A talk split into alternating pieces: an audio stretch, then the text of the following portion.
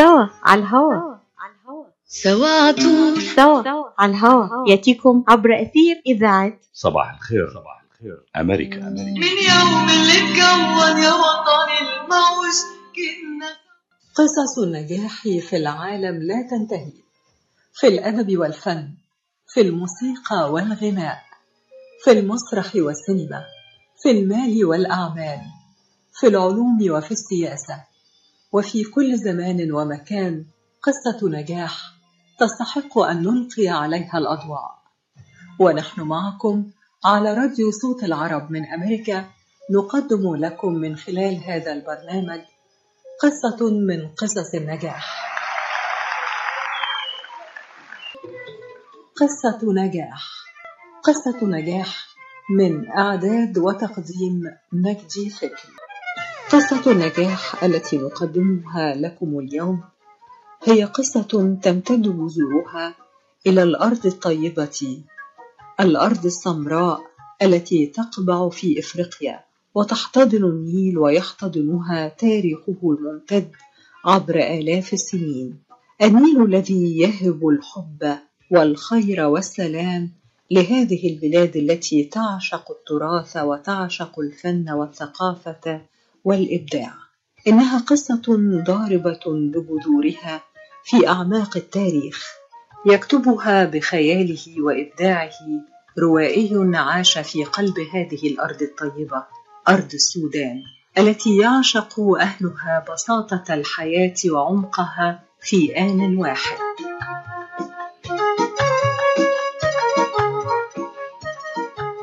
رحلتنا اليوم مع الأديب والروائي السوداني الكبير الدكتور عمر فضل الله، والحاصل على جائزتين دوليتين في الرواية العربية، فقد حصل على جائزة الطيب صالح الدولية عن رواية تشريقة المغربي، وجائزة قطارة الدولية في الرواية العربية عن روايته أنفاس صليحة، وذلك في عام 2018.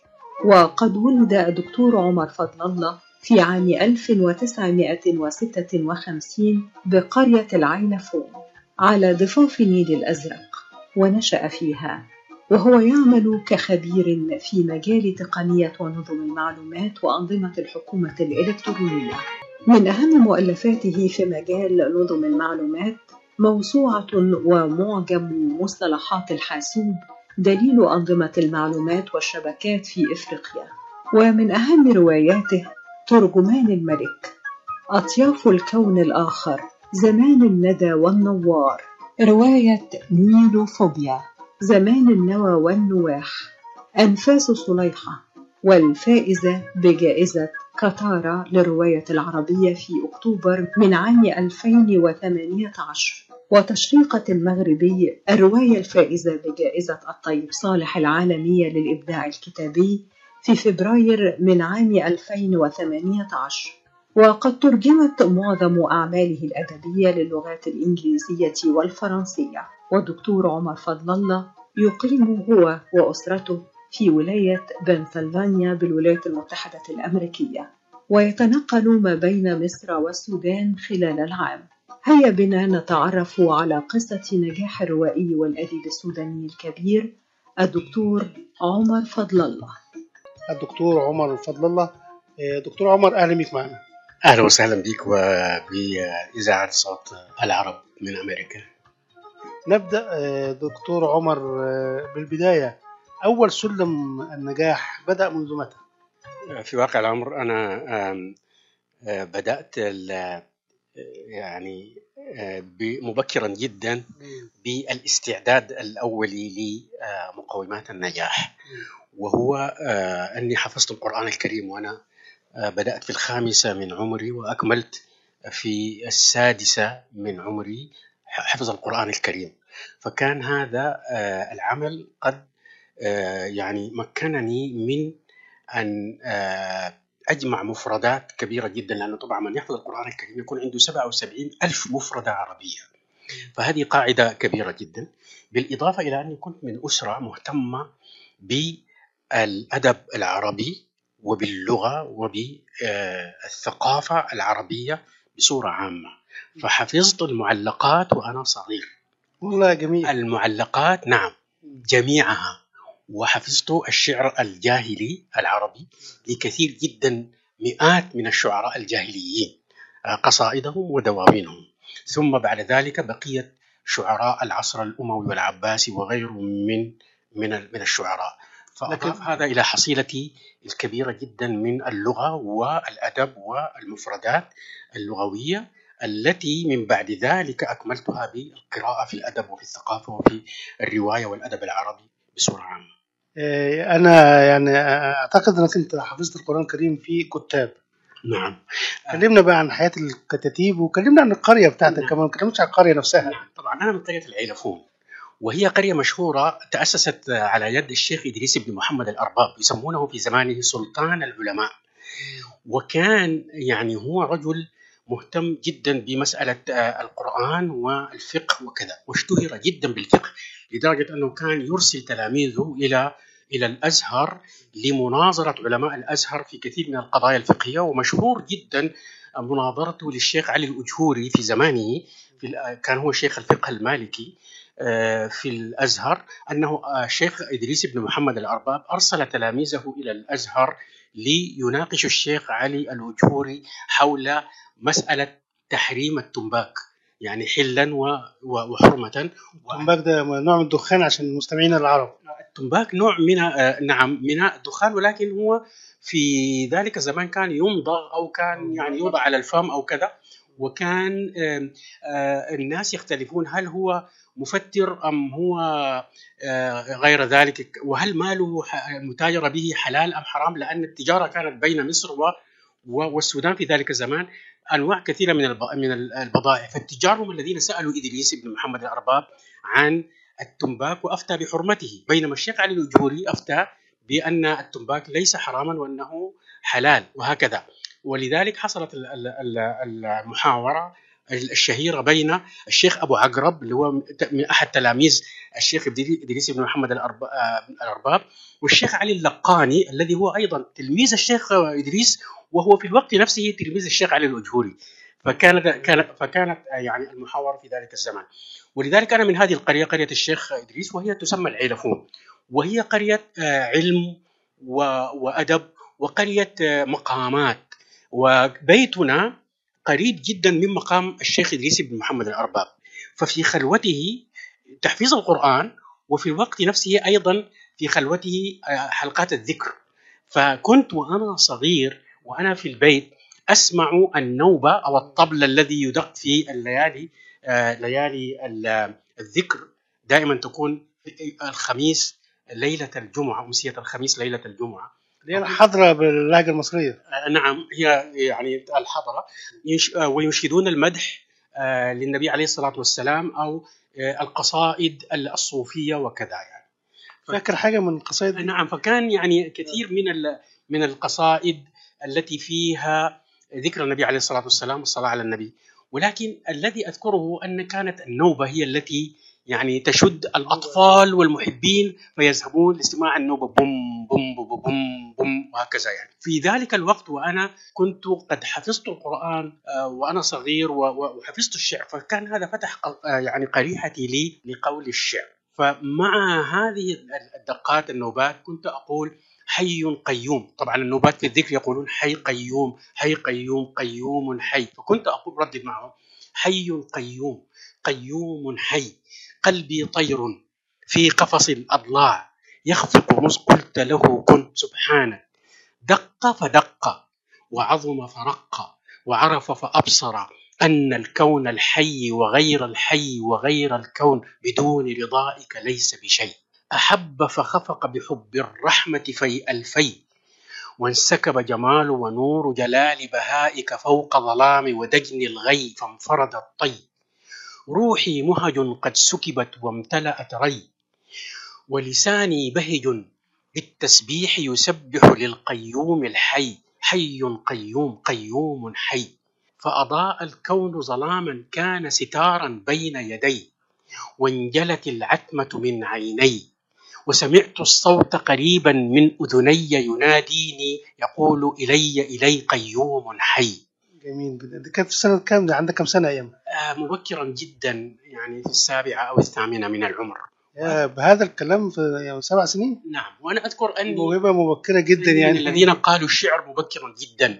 يعني وأنا في المرحلة الابتدائية كان لدينا أستاذ يسمى فقيري، وكان هو رائد الفصل أو أستاذ الفصل ذلك الزمان. فحينما درسنا سنة ثم ذهب مودعا، أقام له التلاميذ الصغار حفلا، وطلبت أن أقول قصيدة.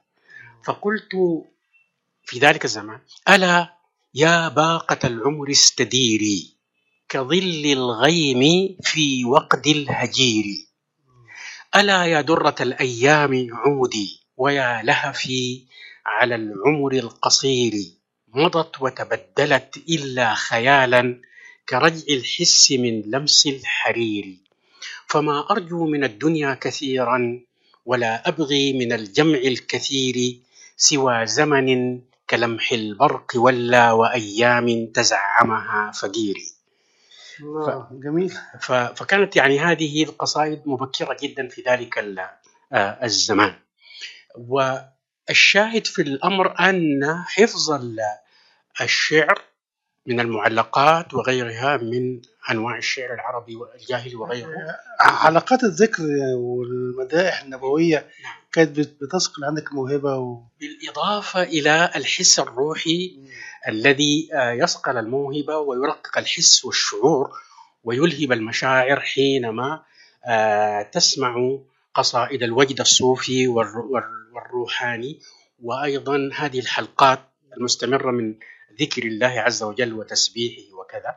والبيئة نفسها، يعني بيئة القرية التي يعني هي قرية وادعة على ضفاف النيل الأزرق، عدد منازلها قليل وعدد سكانها قليل، يعرف بعضهم بعضا، يجتمعون كلهم في الصلوات ويجتمعون في حلقات الذكر وهكذا. يعني فهذه البيئة الريفية القروية الوادعة هي التي تقدح القريحة عند أهل السودان في ذلك المكان. يعني ولذلك يعني حبي لهذه المنطقة جعلني أدرس تاريخها.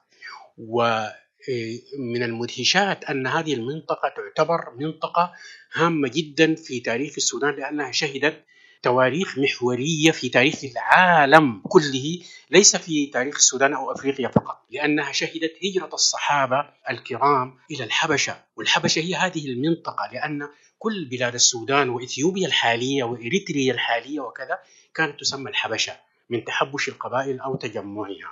ولذلك حينما هاجر الصحابة الكرام هاجروا إلى هذه المنطقة التي كان فيها ملك لا يظلم عنده أحد.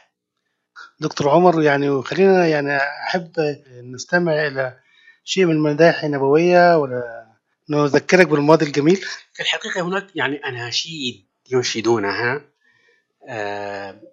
على سبيل المثال يقول يعني قصيدة لسان الدين بن الخطيب المشهورة: إذا فاتني ظل الحمى ونعيمه، فحسب فؤادي أن يهب نسيمه، ويقنعني أني به متشبث، فزمزمه دمعي وجسمي حطيمه، يود فؤادي ذكر من سكن الغضا، فيقعده فوق الغضا ويقيمه، وما شفني بالغور قد مرنح، ولا شاقني من وحش وجرة ريمه، ولا سهرت عيني لبرق ثنية من الغور، إن أمسى عليه تقيمه، براني شوق للنبي محمد، يسوم فؤادي برحه ما يسومه، ألا يا رسول الله ناداك ضارع، إلى آخر القصيدة. القصيدة هي طويلة ولكن هم يشيدونها: إذا فاتني ظل الحمى ونعيمه، فحسب فؤادي أن يهب نسيمه، ويقنعني أني به متشبث، فزمزمه دمعي وجسمي حطيمه،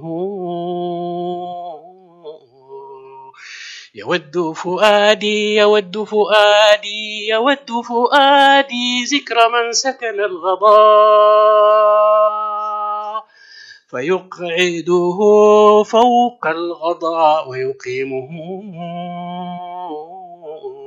إلى آخره. مرحبا سعيد. أهلا علا. ليش هالمقابلة الفاترة هاي؟ بيقول المثل لاقيني ولا تغديني. يما زعلتي، شنو رأيك إذا لقيتك وأيضا غديتك بأحسن مطاعم ميشيغان، مطعم عشتار؟ والله فكرة، أفضل الأطباق والمقبلات العربية والعراقية وأحلى ملقى. ولا تنسين اللحوم الطازجة مباشرة من ملحمة عشتار لزباين عشتار، وملحمة عشتار توفر اختيارات متنوعة من كافة أنواع اللحوم وبأسعار متميزة وجودة أيضا مميزة. ملحمة عشتار تقع على 36865 راين رود في مدينة ستيرلينغ هايتس. وأكيد أحلى لمة وأطيب لقمة في مطعم عشتار اللي عنوانه 3625 15 مايل رود في مدينة ستيرلينغ هايتس. هاتف 586-698-2585 586-698-2585. يلا علا يلا. عشتار للجودة وكرم الضيافة عنوان مطعم عشتار.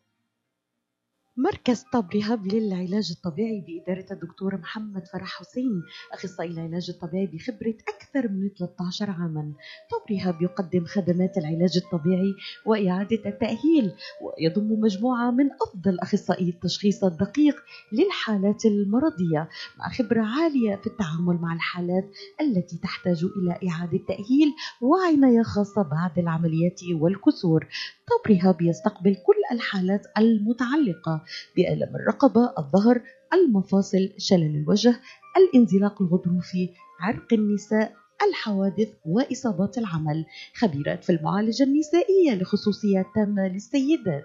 عندما تبحثون عن رعاية متميزة اقصدوا طب رهاب للعلاج الطبيعي الواقع على 15001 ميشيغان أفينيو، وللمواعيد اتصلوا على 313-846-0555. That's 846-0555.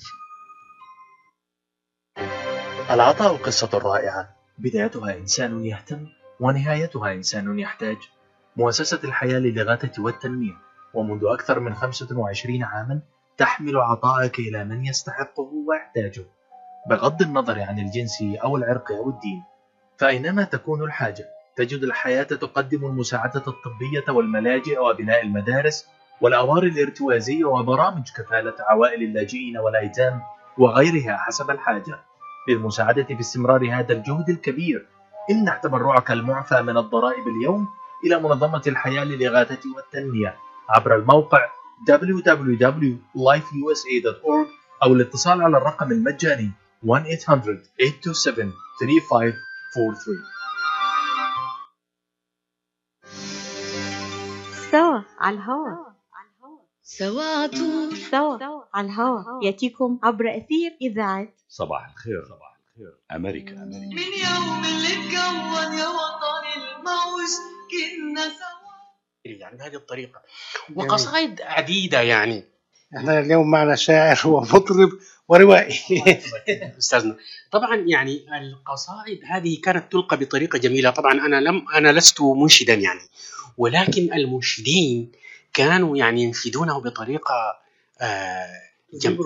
جميلة جدا، وخاصة في حب النبي عليه الصلاة والسلام، لأن أهل هذه البلاد يحبون النبي عليه الصلاة والسلام حبا جما، ويعني يتناشدون المدائح والأشعار والأناشيد التي يعني تمدح النبي عليه الصلاة والسلام. في قصيدة أخرى التي هي دائما يعتبرنا بها أهل السودان، عن رجل ذهب إلى المدينة المنورة، صلى في المسجد ووقف عند قبر النبي عليه الصلاة والسلام وسلم عليه، ثم قال: هذا اللقاء وما شفيت غليلا، كيف اعتذاري إن عزمت رحيلا، يا دار من أهوى وحقك لم أجب داعي التفرق لو وجدت سبيلا، أأروم عنك وقد بلغت بك المنى يوما على طول اللقاء بديلا، هيهات أين لي البديل وقد رأت عيني معالم للهدى وطلولا، فلتصنع الأيام ما شاءت، فما أبقت لقلبي بعدها مأمولا، أصبحت في الحرم الشريف بحيث لا أحتاج فيه إلى الرسول رسولا، ولا أشكرن الدهر حين وفى بما أملت منه وكان قبله مطولا، يا صاحبي هذه الديار وأهلها، فعلام لا نقف المطية قليلة لنعفر الوجنات في الأرض التي جرت بها آل النبي ذيولا. اسمح باب الغنوة. هذا اللقاء وما شفيت غليلا، كيف اعتذاري إن عزمت رحيلا. يا دار من أهوى وحقك لم أجب داعي التفرق، لو وجدت سبيلا. أأروم عنك أأروم عنك وقد بلغت بك المنى، يوما على طول الرجاء بديلا. هيهات أين لي البديل، وقد رأت عيني معالما للهدى وطلولا. الله. الروائي والأديب الكبير الدكتور عمر فضل الله، الأديب السوداني الرائع. يعني طبعا مستمعي الكرام قد تلاحظون معي أن الدكتور عمر فضل الله قد لا يتحدث باللهجة السودانية، ربما لأنه وسنتعرف على هذا فيما بعد أنه طائر محلق ويغرد في مصر وفي السودان وفي الولايات المتحدة أيضا، هو يتنقل بين هنا وهنا وهنا. أين ذهبت اللهجة السودانية؟ أنا أتكلم اللهجة السودانية، وفي واقع الأمر أنا مرجع في اللغة السودانية. يعني السودانيون يسألوني عن كثير من المفردات العميقة التي هي طبعا السودان أرض شاسعة ممتدة وفيها كثير من القبائل، أكثر من 500 قبيلة، ولذلك هذه القبائل العربية المتعددة وغير العربية أيضا تتكلم بلهجات ولها مفردات كثيرة جدا، ويتميز أهل كل منطقة بلهجتهم ولكنتهم ومفرداتهم أيضا. ولذلك أنا قرأت كثير جدا في الفولكلور الشعبي السوداني والأدب الشعبي السوداني، وأحفظ كثير من الشعر المحلي السوداني أو شعر الدوبيت الذي يقوله أهل البطانة وأهل رعاة الإبل في السودان وغيرهم من السودانيين. ولكن أنا أتكلم العربية لأنها هي لغة مشتركة. أريد من في العراق أو مصر أو الشام أو في اليمن أو السودان أو أي مكان في الولايات المتحدة من الناطقين بالعربية أن يفهموا كلامي وأن يصل إليهم باللهجة السهلة، ولكن أستطيع أن أتكلم بلهجة أو لكنة سودانية.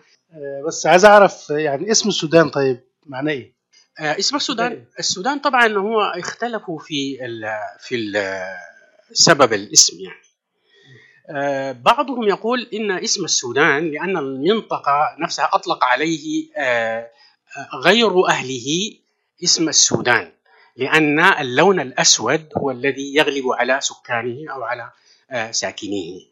ويقال إن اسم السودان له مسميات أخرى، يعني المنطقة نفسها تحار ما يعني كيف تطلق عليها، لأن الناس في الزمان القديم قالوا هي بلاد الحبشة، وكان هناك ما يطلق عليه السودان الكبير.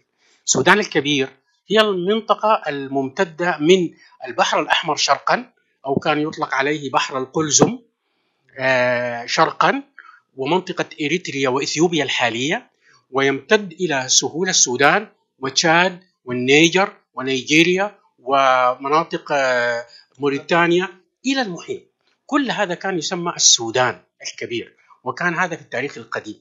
لكن بعد الاستعمار أول من أطلق كلمة السودان على هذه المنطقة هو محمد علي باشا، يعني بعدما جاء الأتراك إلى بلاد السودان ليميزوه عن مصر وعن صعيد مصر ويميزوه عن بقية البقاع الأخرى، فأطلقوا عليه اسم السودان بوضعه الحالي وبتفهمه الحالية التي أصبحت حدودا بعد ذلك. فهذا من هنا جاء مسمى السودان. مرحبا سعيد. أهلا علا. ليش هالمقابلة الفاترة هاي؟ بيقول المثل لاقيني ولا تغديني. يمه زعلتي، شنو رأيك إذا لقيتك وأيضا غديتك بأحسن مطاعم ميشيغان، مطعم أشتاق؟ والله فكرة، أفضل الأطباق والمقبلات العربية والعراقية وأحلى ملقى. ولا تنسين اللحوم الطازجة مباشرة من ملحمة أشتار لزباين أشتار. وملحمة أشتار توفر اختيارات متنوعة من كافة أنواع اللحوم وبأسعار متميزة وجودة أيضا مميزة. ملحمة أشتار تقع على 36865 راين رود في مدينة ستيرلينغ هايتس. وأكيد أحلى لمة وأطيب لقمة في مطعم أشتار اللي عنوانه 3625 15 مايل رود في مدينة ستيرلينغ هايتس. هاتف 586-698-2585 586-698-2585.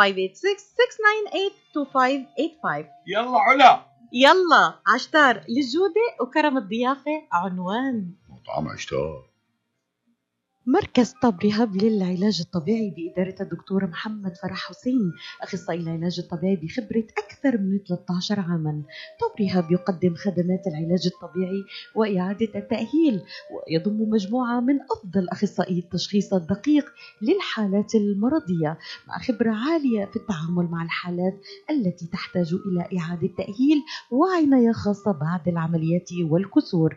طبي هب يستقبل كل الحالات المتعلقة بألم الرقبة، الظهر، المفاصل، شلل الوجه، الانزلاق الغضروفي، عرق النساء، الحوادث وإصابات العمل. خبيرات في المعالجة النسائية لخصوصيات تامة للسيدات. عندما تبحثون عن رعاية متميزة اقصدوا طبي هب للعلاج الطبيعي الواقع على 15001 ميشيغان افنيو.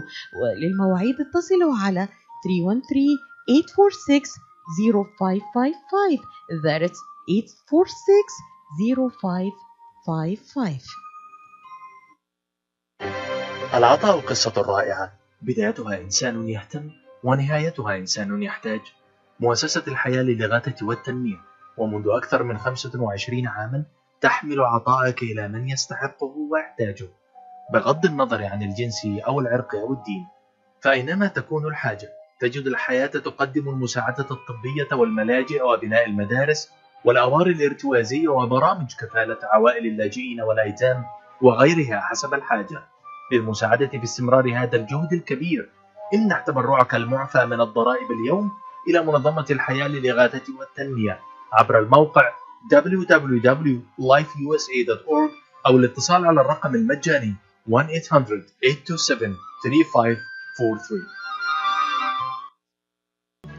دكتور عمر فضل الله، أنت نشأت في قرية من قرى السودان الجميلة، القرى العريقة. أحببت المكان الذي ولدت فيه ونشأت فيه، وكتبت عنه أكثر من رواية وأكثر من عمل.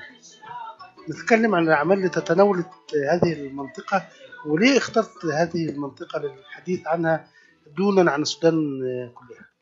في واقع الأمر هذه المنطقة هي منطقة هامة جدا في تاريخ السودان. منطقة السوبة اللي هي في ولاية الخرطوم حاليا في وسط السودان، هذه المنطقة تأتي أهميتها من موقعها التاريخي والجغرافي. فهي من حيث الجغرافيا في وسط السودان، وهي منطقة ملتقى النيلين، النيل الأزرق والنيل الأبيض قبل أن يكون نهر النيل. وهي منطقة ضاربة القدم في الحضارات القديمة جدا. كانت هي منطقة حضارية، ثم إن على مدار فترات التاريخ حين انتقلت العاصمة إلى منطقة سنار على سبيل المثال إلى الجنوب قليلا أو إلى مناطق أخرى قبل الخرطوم. نعم قبل الخرطوم، لما جاء الأتراك أعادوا العاصمة من سنار إلى الخرطوم، مما يدل على أهمية المنطقة. أيضا لأنني ولدت في هذه المنطقة، منطقة العيلفون التي هي جنوب سوبا، وكانت هي أصلا كلها جزءا من عاصمة الدولة، دولة علوة في القديم. ومملكة علوة أو سلطنة علوة كانت هي من أقوى السلطنات في زمانها في أفريقيا كلها. لماذا؟ لأن منطقة علوة كان هناك دولة أكسوم إلى الشرق ودولة علوة ودويلات على امتداد النيل، لكن دولة علوة تميزت عن هذه الدول بأنها هي الأقوى، وأن كان فيها النجاشي الذي يتبع له النجاشيون الآخرون أكسوم وغيرها يتبعون للنجاشي الكبير، وهو الذي أرسل له النبي عليه الصلاة والسلام وفوده إلى هذه المنطقة. الناس يعتقدون أن هجرة الصحابة إلى الحبشة هي إلى إثيوبيا، وهذا غير صحيح في واقع الأمر. قد يقول البعض إن إثيوبيا فيها الآن بعض قبور الصحابة، وفيها منطقة يقال أن هذه هي المنطقة التي فيها النجاشي وفيها الهجرة. أقول لك صحيح، كل هذا صحيح، لكن الهجرة كانت إلى دولة علوى وإلى سوبة. كيف؟ الصحابة هاجروا هجرتين. الهجرة الأولى هاجروا فيها بأمر النبي عليه الصلاة والسلام حينما قال لهم للصحابة يعني يذهبوا إلى ملك لا يظلم عنده أحد، وكان هو هذا النجاشي أصحمة بن الأبجر المعروف باسمه وكنيته الذي هاجر إليه الصحابة الهجرة الأولى. ثم لما سمع الصحابة أن قريش أسلمت وعادوا إلى مكة واكتشفوا أن قريش لم تسلم، ركبوا السفينة مرة أخرى ليأتوا إلى النجاشي، ولكن الرياح حملت السفينة بدلا من ميناء سواكن حملتها إلى مصوع في إريتريا الحالية، وهناك حينما نزلوا إلى البر توفي بعض الصحابة وقبورهم موجودة هناك، وتحرك بعضهم جنوبا وتوفي بعضهم في منطقة الحبشة إثيوبيا الحالية وقبورهم موجودة هناك، وواصل البقية منهم الرحلة إلى حيث أصحمة بن الأبجر في سوبا. دكتور عمر فضل الله، يعني حضرتك أصدرت نحو 10 أعمال روائية أعتقد يعني تقريبا، لكن زي ما تحدثنا قلنا أن 3 روايات من هذه الروايات كتبتها عن منطقة سوبة، وهي المنطقة التي أنت عشت فيها، وتحدثنا فيها عن الحبشة وعن أنها كانت يعني مكان للصحابة لإقامة الصحابة. نعم، هذه حقيقة. طبعا أنا بدأت بترجمان الملك، أول أعمالي باللغة العربية، وترجمان الملك تكلمت عن منطقة سوبة وعن فترة ازدهار سوبة، ووصفت فيها الحياة في سوبة والعمران الكبير جدا الموجود هناك، وطرائق العيش وكثير جدا من العادات والتقاليد في المنطقة. حقيقة أنا أكتب رواية طويلة ممتدة، لكن هذه الرواية تركز على هذه المنطقة المغمورة التي لا يعرف العالم أو قراء العربية الكثير عنها عن تاريخها، ولذلك أنا انطلقت من المحلية، وهي التركيز على هذه المنطقة، التعريف بها، بناسها، بشعوبها، بقبائلها، بلغاتها، بتاريخها، بأحداثها. وبدأت بترجمان الملك التي تكلمت عن مجد دولة علوى. ثم لما كتبت أنفاس صليحة، أنفاس صليحة حقيقة هي رواية تتكلم عن منطقة السودان الكبير، لكنها ركزت على سقوط دولة علوى بعد أن شاخت هذه الدولة وسقطت لتقوم على أنقاضها سلطنة سنار. سلطنة سنار كتبت عنها في تشريقة المغربي، وهي هم نفس الشخوص، يعني نفس الشخوص صليحة وتشريق وعبد السميع في أنفاس صليحة وفي تشريقة المغربي، يعني بينما ثلاثية. نعم، بينما أنفاس صليحة تكلمت عن الجانب الروحي للمنطقة، لأن صليحة أصلا القصة تقوم على أن صليحة التي جاءت مهاجرة بعد أن كانت صبية، جاءت خلف جدها في مغامرة عجيبة جدا عبر الصحراء من منطقة موريتانيا الحالية تقريبا أو المغرب العربي إلى سوبة. كانت صبية صغيرة، لكنها لما كبرت وأصبحت جدة أدخلت حفيدها بأنفاسها إلى تاريخها القديم، فصار يرى تاريخها ليحكي لها. كيف بأنفاسها الضمة، ضمة الجدة للحفيد، تلك الضمة الروحانية الشفيفة مزجت روحيهما معا، فصار يرى بعين الروح ماضيها ويحكي لها عن ماضيها. فهذه هي قصة أنفاس صليحة التي تتكلم عن الشفافية الروحانية لتلك المنطقة، منطقة الشيخ إدريس بن محمد الأرباب والوجد الصوفي والروحاني في المنطقة وأهل وسكان المنطقة. ولذلك أنا كتبت عن أنفاس صليحة. وأيضا تشريقة المغربي تكلمت عن الشيخ إدريس بن محمد الأرباب أيضا. الدكتور عمر فضل الله، رواياتك التي أصبحت يعني علامات في الأدب العربي فازت منها روايتين بجوائز عالمية، وهي جائزة كتارة طبعا، جائزة عالمية، وجائزة الرواية العربية، وجائزة الطيب صالح العالمية أيضا في الأدب العربي. أنفاس صليحة فازت بقطارة، وتشريقة المغربي فازت بجائزة الطيب صالح العالمي للإبداع الكتابي. نعم، ده كان سنة 2018. نعم، وفي واقع الأمر أنا يعني كلمنا بقى عن القصة وإزاي تلقيت هذا الخبر، يعني تفوز بجائزتين عالميتين في عام واحد. نعم، هو واقع الأمر يعني كما يعلم الجميع لم أكتب من أجل الجوائز، لأني كتبت قبل هاتين الروايتين أو قبل هذين العملين كتبت أعمال، وأنا أعتقد أن الأعمال التي كتبتها لا تقل في مستواها عن الروايتين اللتين فازتا بالجائزتين العالميتين، لكني إلى ذلك الوقت لم أتقدم للجوائز. ونصحني أحد الأساتذة بعد أن قرأ أعمالي السابقة وقرأ هذين العملين، قال لي: يا عمر، لماذا لا تتقدم للجوائز؟ يعني هذه الأعمال مؤهلة لأن تفوز. يعني فعملت بنصحه، فتقدمت في نهاية عام 2017 بهاتين الروايتين لجائزتين مختلفتين. كتارة في قطر، جائزة كتارة للرواية العربية، وجائزة الطيب صالح العالمية للإبداع الكتابي في نفس العام. وفوجئت أني في فبراير تواصلوا معي في جائزة الطيب صالح العالمية وقالوا إن عملك تشريقة المغربي فاز بالجائزة. فكان هذا طبعا يعني مبعث سرور لي، يعني أنه أكد النظرية التي كتبت من أجلها. أنا أكتب من أجل نظرية الرواية المعرفية التي أقدم من خلالها للناس معرفة حقيقية، أركز فيها على تاريخ حقيقي أخلطه بالأسطورة والحكي السردي الشعبي، لكني أقدم للناس متعة المعرفة ومتعة القراءة الأدبية. ففازت هذه بالجائزة. وفي أكتوبر من نفس العام اتصلت بلجنة جائزة كتارة وقالوا لي: عمر، أنت فزت بالجائزة الأولى عن فئة الروايات المنشورة برواية أنفاس صليحة. وبالفعل أكد هذا مرة أخرى أن الأعمال التي قدمتها فعلا هي تضيف إلى الرواية المعرفية، وأنها تستحق الفوز بحمد الله رب العالمين.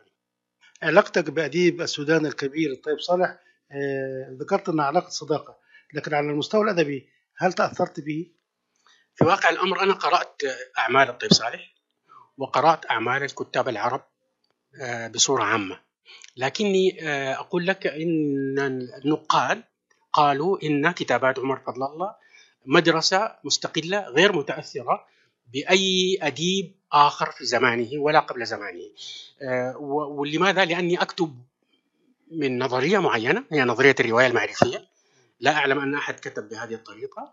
أيضا لأني في كل مرة أكتب عن موضوع بطريقة مختلفة، وكأني أكتب رواية طويلة ممتدة كما قلت لك، وربما أكون قد تأثرت تأثر غير مباشر بالروائيين العالميين بدون تسمية واحد منهم، لأني طبعا قرأت للأدباء الروس، السوفيت والأمريكان والبريطانيين والبرازيليين والأرجنتين وغيرهم من الكتاب العالميين، وحتى في أفريقيا جنوا أتشيبي أو غيرهم، كتاب جنوب أفريقيا أيضا وغيرهم من الكتاب. لكني لم أتأثر بكاتب محدد أستطيع أن أقول لك هذا الكاتب أتبع طريقته أو أسلوبه في الكتابة أو كذا. لي أسلوبي الخاص بي، ولي طريقتي في الكتابة وفي السرد وفي الرواية. وأيضا اخترت مكاني الذي لم يكتب عنه أحد. الطيب صالح لم يكتب عن هذا المكان ولا الكتاب الذين هم في السودان، يعني مثلا بركة ساكن أو مثلا إبراهيم إسحاق أو غيرهم من الكتاب الروائيين المعروفين في السودان، كتبوا عن مناطق متعددة ليس منطقة الوسط، فأنا كتبت عن منطقة الوسط. لكن أيضا نجيب محفوظ سبقك وكتب عن القاهرة وعن مناطق شعبية في القاهرة، يعني هذه حقيقة. نجيب محفوظ كتب عن القاهرة، كتب روايات كثيرة جدا، أعمال كثيرة جدا، خرج للعالمية من المحلية، انطلق من المحلية وكتب في المحلية المفرطة التي خرج بها إلى العالمية. أنا مازجت بين المحلية والعالمية، يعني انطلقت من المحلية فعلا من المحلية، لكني مثلا كتبت عن السودان الكبير، عن منطقة المغرب، موريتانيا والصحراء وكل هذه المناطق كلها كتبت عنها. وأيضا كتبت عن فترات تاريخية متعددة، يعني بدأت عن العام السابع للميلادي، ثم سقوط دولة علوة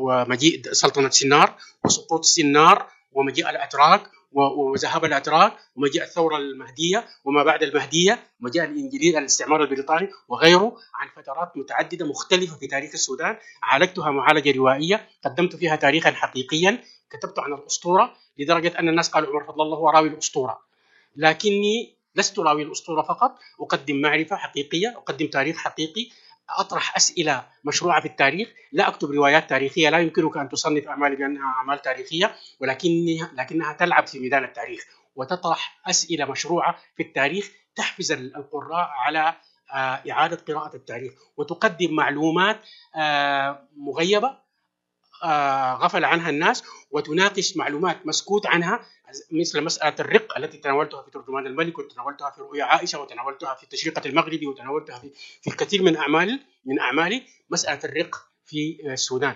وأثر هذه تجارة الرق على تاريخ السودان، وكذلك طرحت أسئلة كثيرة جدا عن المسكوت عنه، باعتبار أن أعمالي تهتم بإنسانية الإنسان، يعني أنا لا أنحاز في أعمالي الروائية لأي فكر أيديولوجي أو عقائدي معين أو سياسي أو أي نوع من أو طائفي أو مناطقي، لكني أكتب عن إنسانية الإنسان، فأطرح معلومات فعلا هي تحتاج أن يتوقف عندها القارئ العربي.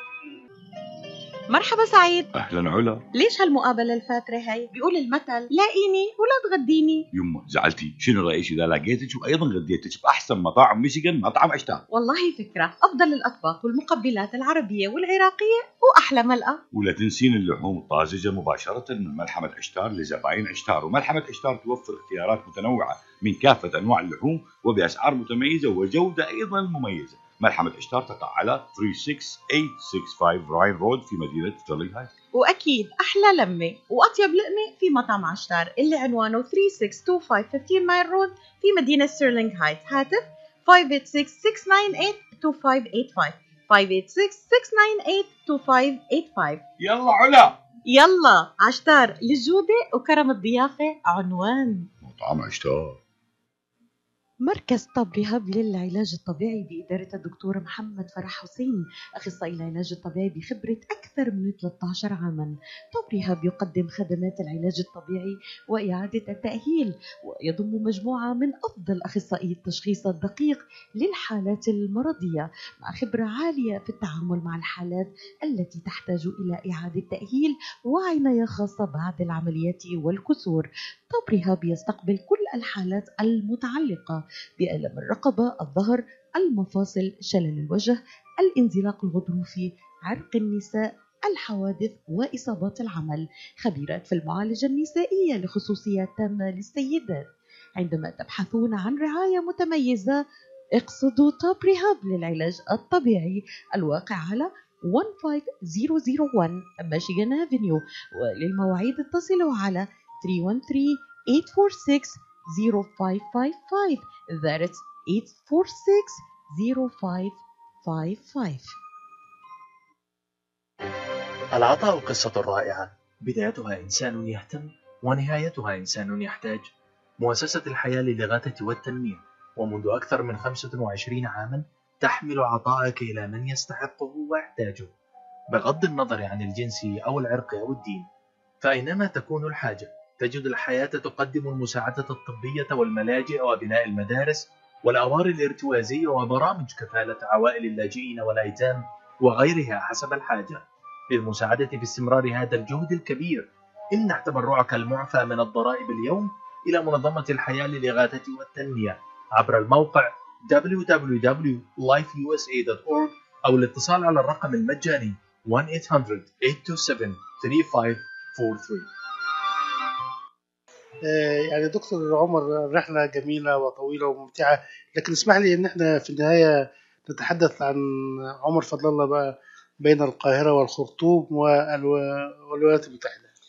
في واقع الأمر انا قضيت معظم عمري متنقلا ما بين السودان، انا خرجت من السودان مبكرا جدا، وأنا في مرحلة المراهقة، يعني بعد أن أكملت الثانوية درست سنة واحدة فقط في جامعة الخرطوم، ولم تكن الدراسة في تلك الأيام مستقرة، فنصحتني الوالدة عليها رحمة الله أن أغادر السودان، فغادرت إلى المملكة العربية السعودية حيث تحصلت على منحة دراسية في جامعة الملك عبد العزيز بجدة، فدرست بكالوريوس الإعلام وبكالوريوس العلوم، كانت طريقة الدراسة نظام الساعات المعتمدة، فسجلت في كليتين وأكملت بكالوريوس الإعلام ثم بكالوريوس العلوم في السعودية، وبعد ذلك إلى الولايات المتحدة الأمريكية حيث نظم المعلومات يعني وتقنيات المعلومات، ثم عدت إلى السعودية مرة أخرى للعمل فيها في مجال مستشار لتقنية المعلومات في المملكة العربية السعودية، ثم من بعد ذلك إلى دولة الإمارات العربية المتحدة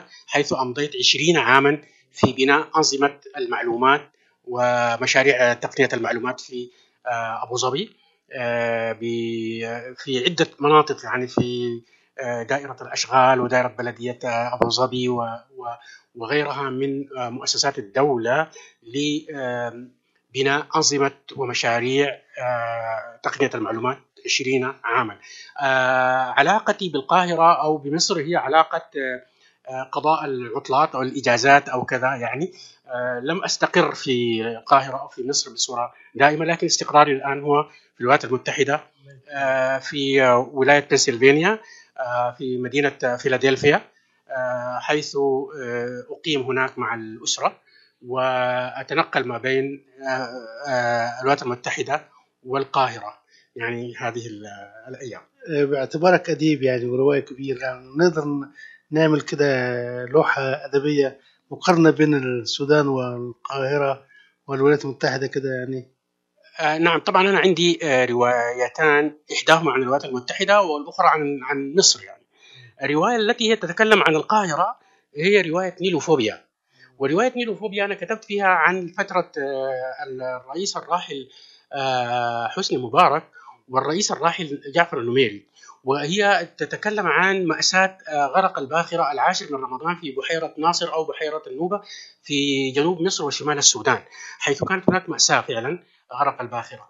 لكن الرواية تكلمت عن مجتمع القاهرة وعن الحياة في القاهرة، عن رحلة طالبات جئنا من السودان إلى القاهرة وذهبنا إلى وسط القاهرة والأحياء القديمة حيث الحسين، وجلسنا في قهوة الفيشاوي وكذا يعني وإلى آخر هذه وتكلمنا عن مجتمع مصر في ذلك الزمان، مجتمع القاهرة بطريقة معينة. الرواية غطت الرحلة من السودان إلى مصر وقارنت بين الثقافتين والبلدين، وتكلمت عن كثير جدا من القضايا في ذلك الزمان، فهذه بالنسبة لي مصر يعني أو القاهرة. لا يسعني في نهاية هذه الرحلة الجميلة إلا أن أشكر ضيفي في هذه الرحلة عبر أثير إذاعة صوت العرب بأمريكا، الروائي والأديب العربي السوداني الكبير الدكتور عمر فضل الله، وبتمنى لك مزيد من النجاحات ومزيد من الروايات ومزيد من الإبداعات، ويا رب كده يعني دايما في كل سنة كده رواية جميلة. شكرا لك، وأنا سعدت بهذا اللقاء الجميل ومجالسة أستاذ وإعلامي قدير مثل الأستاذ مجدي، وأنا سعيد يعني بهذه الجلسة الطيبة التي أنا أرجو أن تتكرر كرات ومرات، وأن تأتي في المرة القادمة وقد يعني قدمت يعني المزيد من أجل القارئ العربي ومن أجل الثقافة العربية ومن أجل الأدب العربي، الذي أطمع أن يكون إضافة حقيقية لثقافة القارئ العربي. شكرا لك. شكرا لكم مستمعينا الكرام، وإلى اللقاء مع حلقة جديدة وقصة جديدة من قصص النجاح. شارك في تقديم هذه الحلقة منال زيدان.